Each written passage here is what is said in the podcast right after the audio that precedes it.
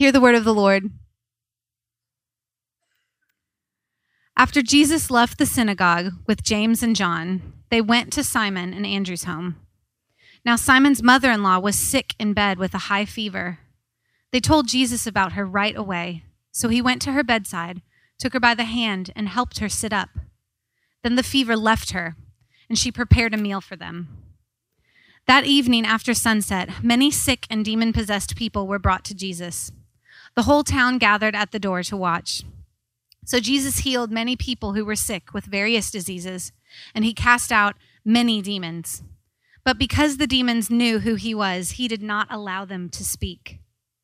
Before daybreak the next morning, Jesus got up and went out to an isolated place to pray.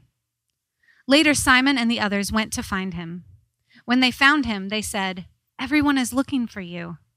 But Jesus replied, We must go on to other towns as well, and I will preach to them too. That is why I came. This is the word of the Lord. You may be seated. Well, good morning, church. Peace be with you. Thanks. Good to see you. Uh, my name's Jonah. I'm one of the pastors, and I'm personally a little excited about uh, this Sunday. I've been looking forward to it for a while. We are at our annual State of the Communion address, which uh, happens to be, we entered a contest, the cleverest sermon series title in the United States. Thank you very much. Uh, but it's it's also fun for me if you're like, what's clever about that? Just ask somebody that looks like they vote, and they'll explain it to you. Um, but it, it's yeah, someone got that a little late. Uh, uh, it's a time where we take we've been doing it for a couple years now, where we take a few weeks to try to say, how are we doing as a church? Uh, what are signs of God's grace, and where might God be leading us this next year? And so it's it's fun for me because you know we get so uh, into the rhythms of life that it can be difficult to step back and try to consider on a large scale what is God doing? What are we doing here? What is God up to in our midst? And, and where might we go in the future? And uh, originally, I had just anticipated that today would be kind of storytelling Sunday, and we'd share all these great stories and stuff that's happened and like rah rah encourage everybody. Uh, but as I started going through it, uh, there's just frankly too much to say. And I didn't really want to do another announcement Sunday. We do about one or two of those a year where it's like we're doing this and this, which is fine. It's just really boring to preach those sermons. And uh, so we're not going to do that. Uh, we're going to do a couple of highlights in list form. I'm just going to flash them up on the screen. And now, as these are coming up, these are just the new things that we've started this year. These are new evidences of life. Uh, this isn't the normal rhythms of things. I just want to point out a couple of them. Uh, so, schools of spiritual formation, that's for men and women, where we're learning kind of the rhythms of deep transformation, trying to cultivate the real presence of Jesus in our life. Uh, and, and with that, we've started women's ministry a year ago. And you're like, really? Five years in? And then just getting to it. We're doing the best we can, but we got it started. And it's been by far the highest attended thing that we've ever done in our history. Go down a little bit. Uh, Fresh Stop Market, which is uh, a way that our church is partnering with an organization called New Roots to provide organic, healthy, locally grown food to folks in the neighborhood. And I'm not, I don't know if you know this, but we are the largest uh, farmers market, fresh stop market in the entire Louisville region. And half of the people who are coming are on support. They're, they're receiving financial aid from the other folks buying it so that they can get afford, food they wouldn't otherwise be able to afford. And I get really excited about this, partially because I had nothing to do with it. It wasn't my idea. I don't help take, pull it off, uh, which is fun when there's something like that. But, but also, think about what, is, what that represents for a second. Our church is a place, and we're partnering together to provide food for people who otherwise wouldn't have access to this kind of quality of food. If, if you live in this neighborhood, the, the closest grocery store to you is the Dollar General on Vincennes and that's not exactly a hotbed of like healthy organic produce uh, and so that's a way that our church is partnering to actually be the kingdom of god. You know people aren't hungry in the kingdom of god and there's healthy food in the kingdom of god. Uh, it's, it's really exciting. The, the renters rights seminar something we did about a year ago uh, helping people educating folks what are your rights when you're renting property in town? What is a landlord allowed to do and what is he not allowed to do? Uh, we had lawyers come in it was free. We helped people with resumes uh, getting jobs all, all, kinds of stuff like that. Uh, obviously we've got the building renovations. We set out to raise $150000 and we're just a hair short of $300000 and it's almost done when will it be done soon how soon i don't really know uh, but But you can see our new entryway has steel around it outside now. And we've got a roof over there. We've got uh, drywall happening, and the holes where the toilets are going to go are in. So it's really exciting. Um, we're excited to test drive those here pretty soon. Um, and then the bottom there, the special needs buddies, uh, we've seen this increase. There's been revival breaking out over at Sojourn Kids. We've stopped really tracking uh, record attendance Sundays because next week it'll be even greater. Uh, but we've seen a lot of um, young folks with special needs come up that maybe there wasn't space for them at other churches, and we've just raised up a team of volunteers, someone with a heart for kids uh, like that. Has led a team, and so when you come, there's a place now. If you've got very special needs and a buddy that'll come walk alongside you, uh, and so again, th- this just isn't eh, this isn't everything. This is just the new stuff um, where we've seen signs of life pop up over the last year. Uh, and additionally, we, we've kept doing the things that we've always been doing, like our quarterly events in the neighborhood, like Back to School Bash, where we serve folks, give them free uh, school supplies. Uh, we've kept pressing into relationships with one another. We've walked with each other through loss and through death and through suffering uh, to find what is Jesus up to in this. Um, this is the second year in a row we've ended with a giving surplus in our budget, which for a church plant is a big deal. like we've kind of grown up and we're out of that church plant phase now. Uh, we've seen significant growth in our Sunday attendance, uh, which isn't the only thing to pay attention to, but it's, in, it's encouraging to pay attention to. And, and maybe most of all, uh, what kind of gets my juices going is we, we've seen people come to Christ. Uh, we've seen people give their life to Jesus and move from death to life. Uh, and I wanted to share a couple. If, if, you've never been, if you're visiting with us, when someone gets baptized, we take a few minutes and let them share their story, kind of how they came here, what's Jesus done in their life. And I want you to listen. This is just a couple of highlights. We got three of them of folks, some stuff that people said in their baptism testimonies over this last year. First, Jesus saved me from a life of pride, hedonism really, and has allowed me to be a woman in service to him. Uh, growing up, I always knew of God, but I never really knew him. I truly cannot thank Sojourn for helping to teach me what it means to be a Christian. I soon realized I did not know how to be a follower of Christ. Going to Sojourn opened my eyes to what a personal relationship with Jesus can look like. These are stories emerging from our midst of God showing up and revealing himself to people and real human beings with real lives and stories and families saying, No, I'm going to change the course of my life and I'm going to follow Jesus now. Uh, and, and when I step back, honestly, you guys, I'm sure I'm not sure what else we could expect or long for as a church to see all of this new life happening all around us. It makes me feel what I imagine the people here in Mark chapter 1 felt like as, as Jesus comes in. And first, you know, there's a certain amount of love you got to have for your mother in law to go talk to Jesus and say, hey, can you come heal her? That's usually a strained relationship, right? Not with everybody, just with most everybody. Uh, he could have just let it roll, right? Like, let's just let Jesus pass by and see what happens to mom. But no, he says, no, Jesus, come. You know what I'm saying? Come on, that's funny. Everybody struggles with their mother in law, right? Good grief, people. Uh, and so Jesus heals this woman, which is amazing. And I love how it says then she prepared a meal for them afterwards. Like, get back to work, mom, right? Like, no rest for a mom. Uh, but what was that conversation around the table like? You know, I was just about to die, and then Jesus came. And then what happens after that? A whole town of people come, and demons get cast out, uh, more sick people get healed. Like, can you imagine the excitement and, and anticipation of being around Jesus? Man, what's he going to do tomorrow? What's going to happen next?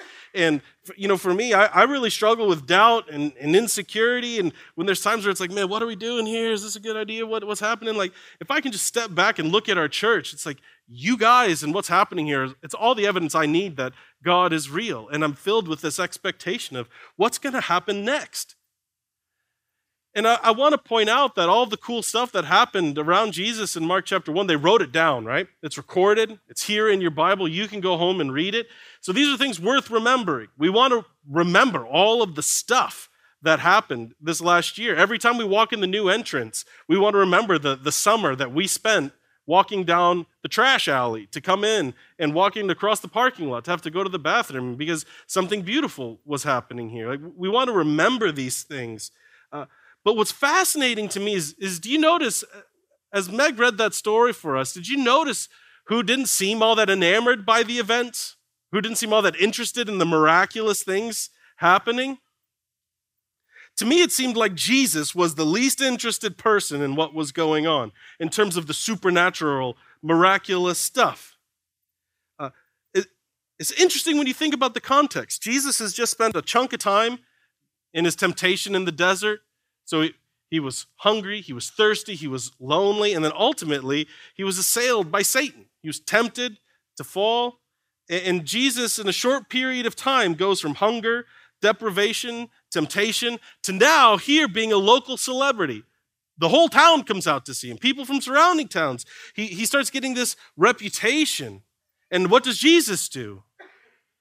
He goes essentially the opposite direction of the crowds. Uh, the crowds come and get excited, and, and then Jesus literally hides in the woods. What did he know? Why would he do something like this? Well, a long time ago, long time before that, uh, Israel, the people of God, they were in the desert too.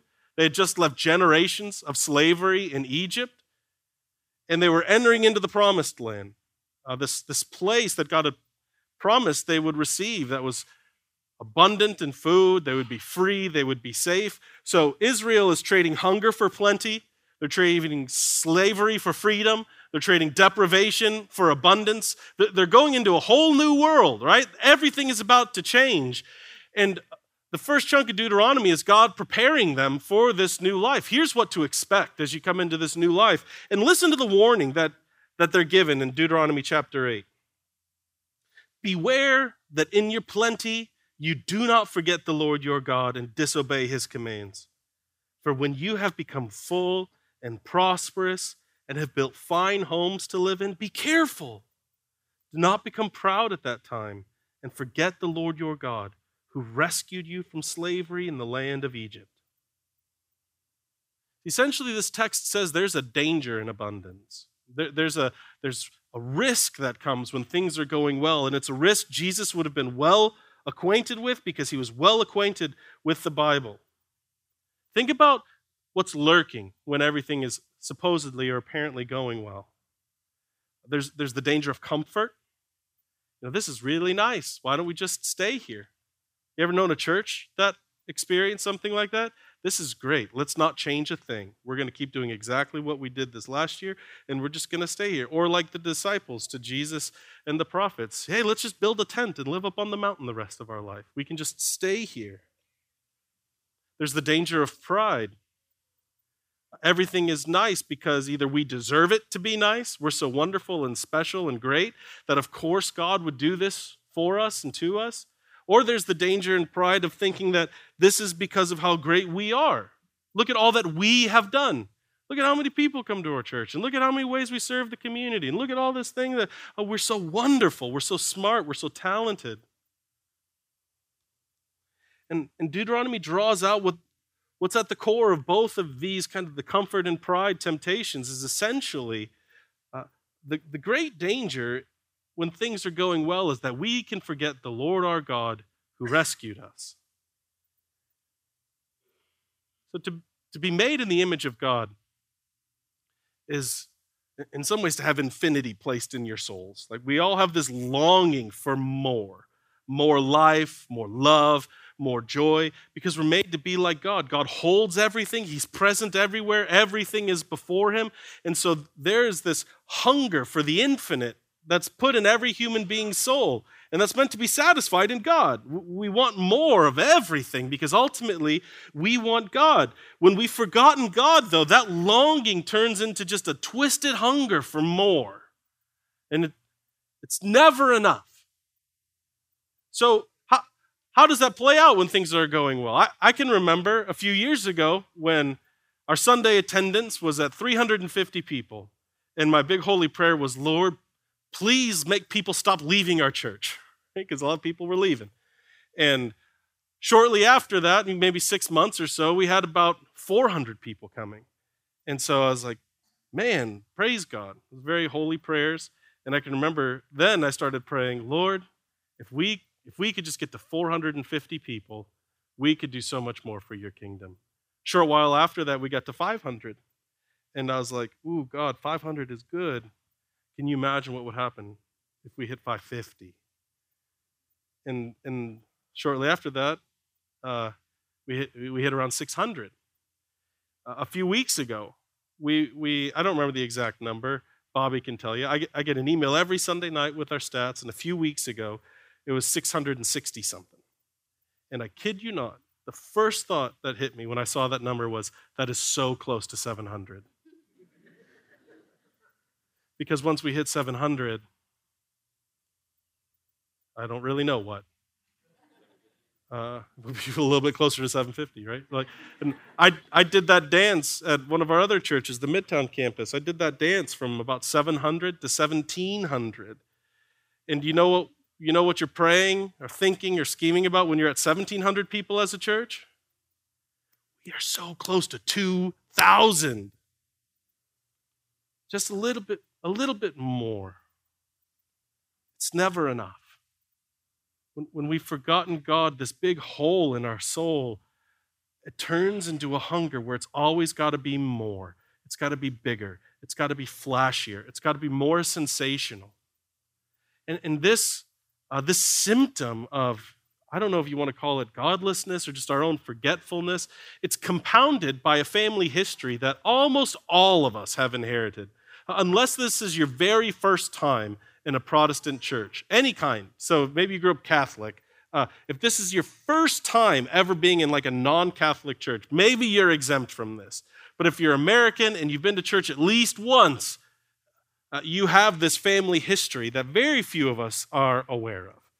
Uh, so it's history time. You didn't know you were getting a history lesson today? I'm going to give you some history right now. In 1792, a long time ago, a man named Charles Finney was born in a small Connecticut town. Where you at, Chuck? Look at this man. Now, I encourage you, don't look directly into his eyes. It's like Vigo from Ghostbusters 2. He might steal your soul if you look too close. Can you believe he had to live with that face every day? So intense. So there's Charles Finney. Uh, and he was, you know, arguably one of the first or maybe just the biggest early American Christian celebrity. Uh, this has been a deal for a long time, celebrity Christians. It's not, it's not necessarily a new thing. Uh, he became famous. Just leave that up there for a second so we can all stay uncomfortable with him staring at us. You just feel like he's judging you. Uh, Finney became famous for these innovative church growth techniques, um, these innovative new methods for getting people to come to Christ. Uh, let's see if any of these sound familiar. He was the first man, the first person uh, to hold what became known as the outdoor tent meeting.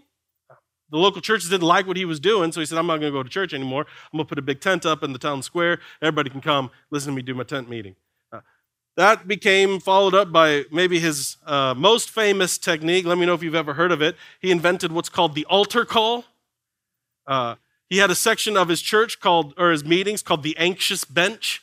And that's where, if you were someone who was really uncertain about Jesus or you were really close, you sat in this one spot and he would just come and he would just work you and work you and work you. And then at the end, you would have this altar call where you make this moment decision to come in and, as he put it, give in to Jesus.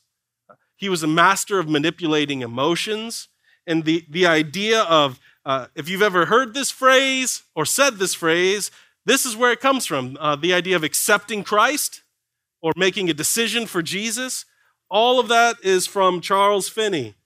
Uh, if you've ever felt the pressure to know precisely when you converted, or you've dealt with all this insecurity and anxiety because you don't know precisely the day, the moment, and the hour when you converted, that stems from Charles Finney. Uh, his movement became as known uh, became known as revivalism, and it, it was purely about technique. Uh, this is Finney's own words. He says, Conversion is not a miracle or dependent on a miracle in any sense. It is purely a philosophical result of the right use of the constituted means. It's like a $10 sentence. What he's saying is if you, if you say the right things in the right way, people will become Christians. So it's just a matter of let's get everybody here Let's say the right things. Let's do the show. Let's work the anxious bench, make these people make decisions, and then we can move on to the next town and do it over again. His, his movement, in many ways, was fueled by uh, this famous slogan of a Baptist preacher in England, the other side of the ocean, where uh, this guy, uh, he said, and this gave way to the modern missions movement in a lot of ways. This Baptist preacher in England said, Do great things for God and expect great things from God. And so Finney's revivals became to be about highly emotional experiences with dramatic results. We're going to do something great for God and expect something great from God. So if you if you want to see God or if you're looking for evidence that God is there, it's always tied to greatness. And the, the spin Finney put on that was that meant high emotions, high results, something dramatic, something intense, something big and sensational had to be happening. So if you've ever wondered, you know, like, why don't pastors of small churches get books published? Or, or if you've ever wondered why you feel like your story of coming to Jesus is so boring, uh, if you've ever felt uh, inadequate or you've doubted God's love for you because your life feels so just normal, uh, if you've ever chased the on fire for Jesus feeling, or if you're frustrated because it, it feels like you're growing so slowly, if you can't rejoice in small everyday signs of God's grace, all of this traces back to Charles Finney and revivalism. Now, I'm not trying to say everything about revivalism was wrong or that Finney wasn't a Christian, um, but I do want us to consider some of this stuff where you, it, you don't really see Christian books titled things like How to Live a Pretty Average Life and Do Your Job. You know, isn't that interesting? The 15 ways to change the world and take over the everything for Jesus. You don't really hear a podcast about the guy who's like, man, I felt the Lord called me to be a bivocational preacher and plant a church in a small town and faithfully help about 30, 80 year olds die over the next century or next decade. God's really raised me up to be a faithful dad and do a job I don't really like, to be a blessing to my community and healthy member of my local church. Like, no, we've got to be radical or we've got to be great or we've got to change the world for Jesus. And, and contrast this with what we see in Jesus himself from Mark chapter 1. Something great happened, right? Something amazing, something sensational. It's, it's worth writing down, it's worth remembering. But how does it strike you that Jesus avoided the crowd? He didn't stick around for autographs. He, he didn't stick around to counsel people with these heavy, weighty decisions in their lives or to take selfies or whatever. Like, did you see the disciples had to go looking for him? It wasn't like he was tired and he just decided to sleep in and the disciples had to wake him up at his door. Jesus woke up before everybody else, went out to the woods, and they had to go on a manhunt for him. And then they find him and they're, and they're wringing their hands. Jesus, everybody is looking for you. And, and can you imagine some of the things they might have been saying? Revival's breaking out, Jesus. like everybody's here. We're going to be a megachurch by the end of the afternoon if you just do your thing one more time. And what does Jesus say to them? He says, We must go on to other towns as well, and I will preach to them too. That is why I came. So not only I mean, just put yourself there for a second. Jesus, everybody's looking for you. And he says, let's go somewhere else. Not only is Jesus uninterested in the crowds, do you see how uninterested, it, uninterested he is in the miracles as well? He didn't say we got to go somewhere else so I can heal those people. We got to go somewhere else because I got more demons to mess with. He said, I'm going to go somewhere else. I'm going to preach to them too. He's not doing miracles. He's doing something far more ordinary. I mean, never, as far as I can tell, has there been a miracle worker or a celebrity who is less interested in the crowds, less interested in performing than Jesus of Nazareth. He seemed to be far more interested in slow conversations, on long walks and drawn out meals than he was on healing the sick or casting out demons. Go read your Bibles and see how Jesus responds to the miracles. Y'all just came back because I gave you a lot of food yesterday. You're only back because you're hungry. Man comes asking Jesus for his son to be healed, and Jesus says, Will you people never believe unless I give you signs and wonders? Looks at a man laying in a mat. He says, Your sins are forgiven. And everyone's like, But come on, Jesus. For Jesus, uh, revival wasn't about some intense, sensational, emotional decision. Re- revival was about people returning to relationship with God, reorienting all of our lives around God, His commands, and the invitation we have to know Him and be known by Him. So, what, what might that mean for us as a church, especially in light of a year that's worth remembering? And there's lots of stories we could record and, and write down. What, what might be God trying to invite us into as a church in, in light of this passage and, and Jesus' preference for just ordinary life? The first thing that comes to mind for me is that uh, I think God's trying to remind us that Christianity is an everyday religion. It's a relationship that happens day in and day out. Try to imagine if Charles Finney had been a marriage counselor instead of a preacher. I think a lot of our marriages would look something like this. Like we spend 48 weeks of the year feeling guilty and disconnected from each other because we live in separate houses. We don't talk very much. We occasionally send text messages with big promises. And then four times a year, we go on strategic vacations and we renew our vows every year and we get that intense in love feeling again, and then we call that marriage. I became a Christian at a summer camp. And I spent about the next 10 years wishing I could live at summer camp chasing that feeling, that high. The problem, there's lots of problems there, but one of the big ones is that real relationships happen in the trenches. They happen in the day to day rhythms of normal life. The, the best marriages aren't so much a raging bonfire as they are just, just kind of a, a slow burning stove where there's a consistent heat that, that lasts a long time. Why is it that when we see a couple in their 80s, uh, Bob Evans or whatever, sitting there quietly holding hands, that there's something in us that's like, I want that. something that, make, that just looks so beautiful about a couple that's comfortable enough with one another that it's okay if they don't talk. And then you see the 28 year olds who are married panicking because there's silence for seven seconds, right? Christianity is not about a climactic emotional decision it's about learning the everyday rhythms of life with Jesus over a long period of time. It's seeing and experiencing God in the everyday. And uh, that might sound good. Experientially, I don't know very many people that are comfortable with this because we have, a, a I guess, a fundamental misunderstanding of what the goal of our Christian life is.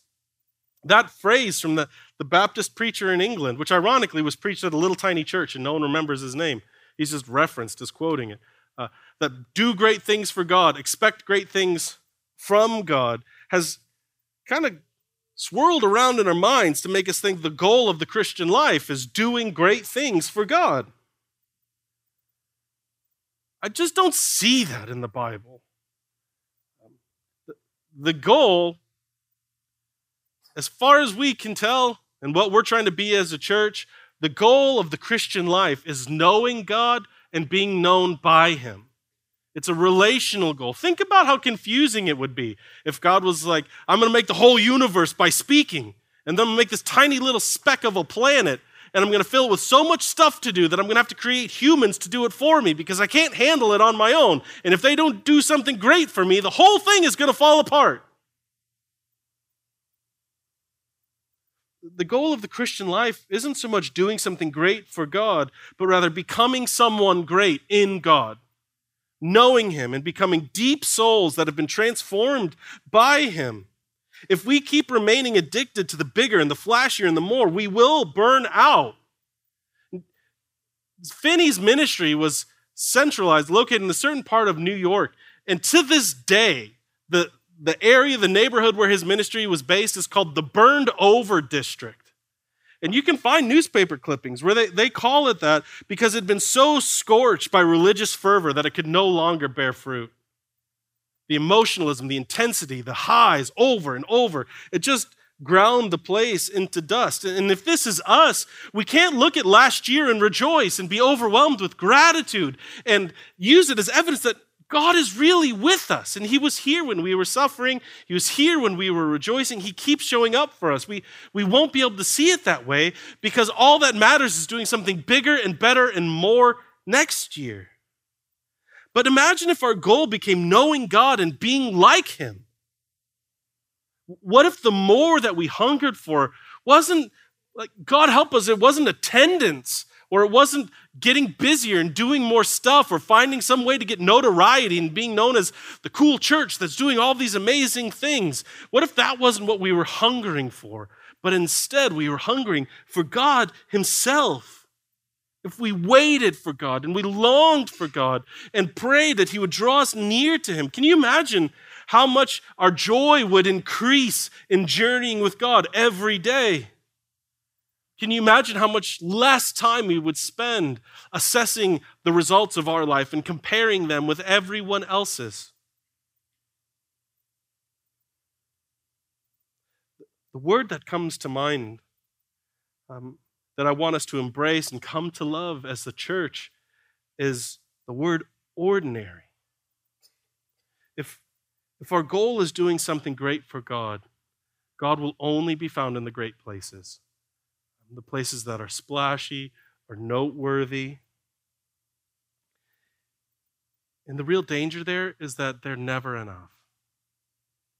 The Bible is filled with stories about people longing for a miracle, receiving a miracle, and then continuing to live in doubt and faithlessness. No one saw more miracles in such a condensed period of time as the people of God leaving Egypt. And it was a couple of days before they were rebelling against God. Faith, our, our journey with Christ, is not sustained by miraculous. And have you ever noticed how most of your life is just pretty ordinary? It's just pretty normal. That word normal is called that for a reason, because this is what happens to almost everybody.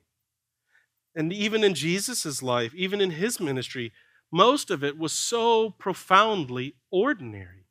You ever frustrated why we don't get more information about the first 30 years of Jesus' life? Why all these people make all kinds of money writing books speculating about what Jesus did in those first 30 years of his life? The reason we don't have more information about it is because it's very, very boring. What did he do? Well, there's a couple things we know. Uh, we know he went to church a lot. Uh, we know that he had to learn how to be obedient. We know that he had to grow up physically, which meant Jesus went through puberty. I'm glad that's not in there. And he had to grow in wisdom. He had to grow in his reputation with folks. What, how do you do that? Well, you, you get up, you go to your job, you work your job, and you come home and you have dinner, and clean up after yourself, and then you go to bed. And you do that for about 20 years. That's what Jesus was doing. In other words, he was living a very normal, ordinary life. He was fully human. He was tempted in every way. He was just without sin, which meant he felt temptation walking to work and someone caught his eye, but he didn't give in to that temptation. Everything that you've gone through and all of your temptations, he did that in the context of an ordinary life, and he remained sinless and perfect and beautiful. If the goal is knowing God, if the earth and everything in it is the Lord's, then we, like Jesus, can see that God is in all of the mundane, ordinary places. We don't have to go to some extreme high to experience God. Or as God says to his prophet, I will not be in the earthquake. I will not be in the raging fire or the wind. I will be in the still, soft voice whispering to you. Nothing remarkable, nothing flashy. That's where you will find me. Here's what this looks like like boots meets the ground. I don't know, I'm not counting everyone here and who has a cup or not.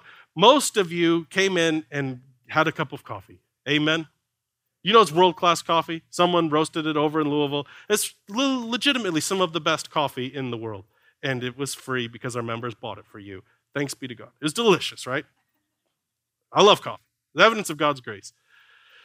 You know that somebody, a couple of people, have gotten here right around 7 a.m. for over a year now to make that coffee for you. That there's coffee in the nursing mom's room in case you need to go in there with your little one during the service. There's coffee for the kids workers that are coming in to invest in our kids and teach them about Jesus. And how many of you, as you were sitting there pulling the spigot, whatever that thing's called, to pour the black eye of truth into your cup, sat there and took a moment and said, Lord, thank you for these people who made this coffee for me. Like, I, I come in and I'm just like, coffee, right?